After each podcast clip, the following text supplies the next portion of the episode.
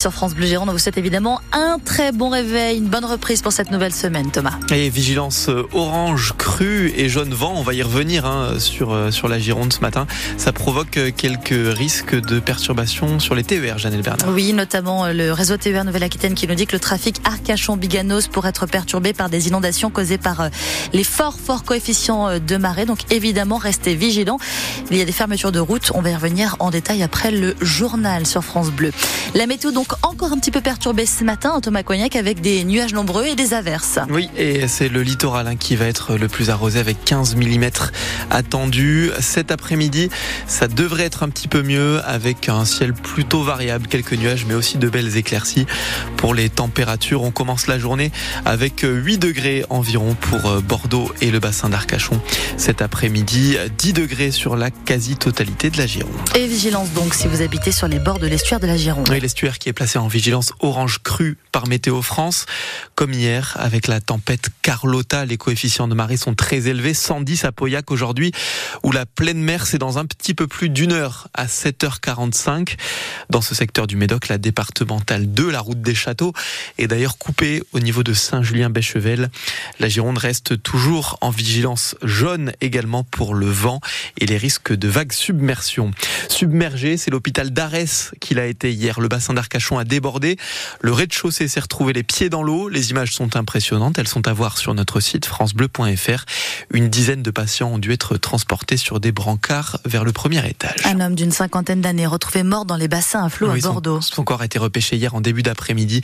Pour le moment, les circonstances ne sont pas encore connues, mais la piste accidentelle est privilégiée.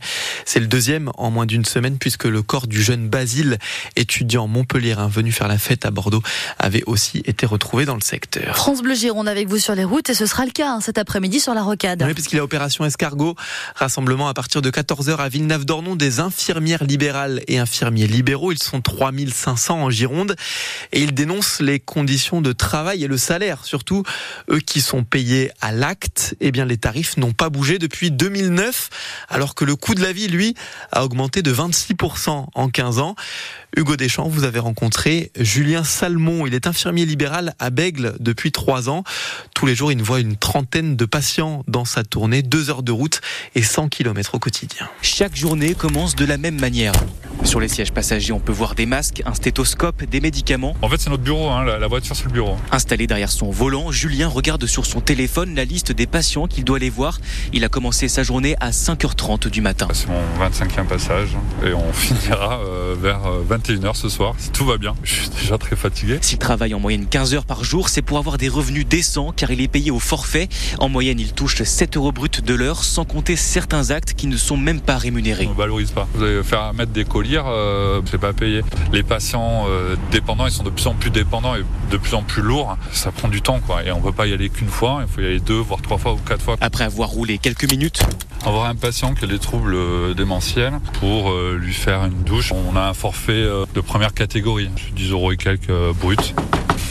Bonjour madame. Bonjour monsieur. Vous allez bien Oui. Une demi-heure de consultation plus tard, pas de temps à perdre pour Julien qui remonte dans sa voiture pour continuer sa tournée. C'est compliqué parfois parce que j'ai quand même deux enfants et ce que je donne euh, dans la journée, ben, je peux moins le donner le soir quand, quand je rentre. J'arrive pas à comprendre pourquoi on n'est pas plus, euh, plus écouté. Il pense encore faire ça une dizaine d'années avant de se reconvertir. Et il y a d'autres actions des infirmiers libéraux aujourd'hui avec euh, aussi une opération escargot également organisée à Bayonne.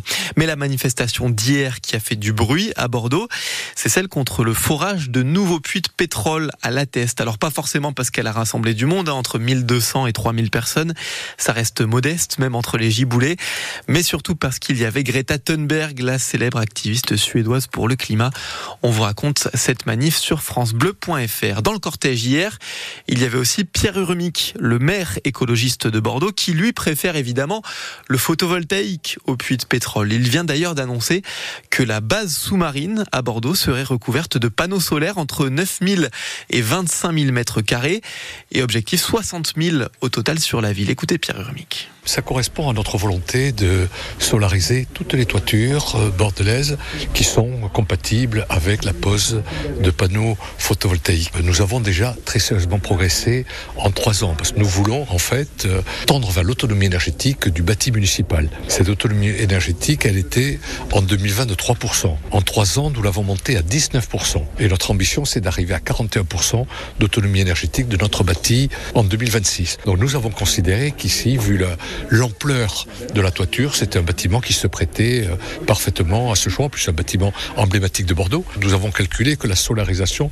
sur cette toiture pourrait porter sur euh, entre 9000 m2 et 25, 25 000 m2. Notre rêve, vous le savez, c'est de faire de Bordeaux une ville solaire soucieuse d'assurer une plus grande autonomie énergétique. Et rien de neuf en revanche concernant le gros projet de mettre des panneaux solaires au-dessus de la rocade.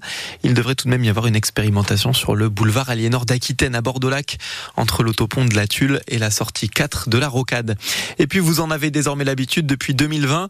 Vinexpo, ça n'est plus à Bordeaux, mais à Paris, le plus grand salon professionnel du vin en France, qui s'appelle désormais Wine Paris. Vinexpo ouvre ses portes ce matin, porte de Versailles, avec 3900 exposants, dont 290 négociants et viticulteurs venus du Bordelais.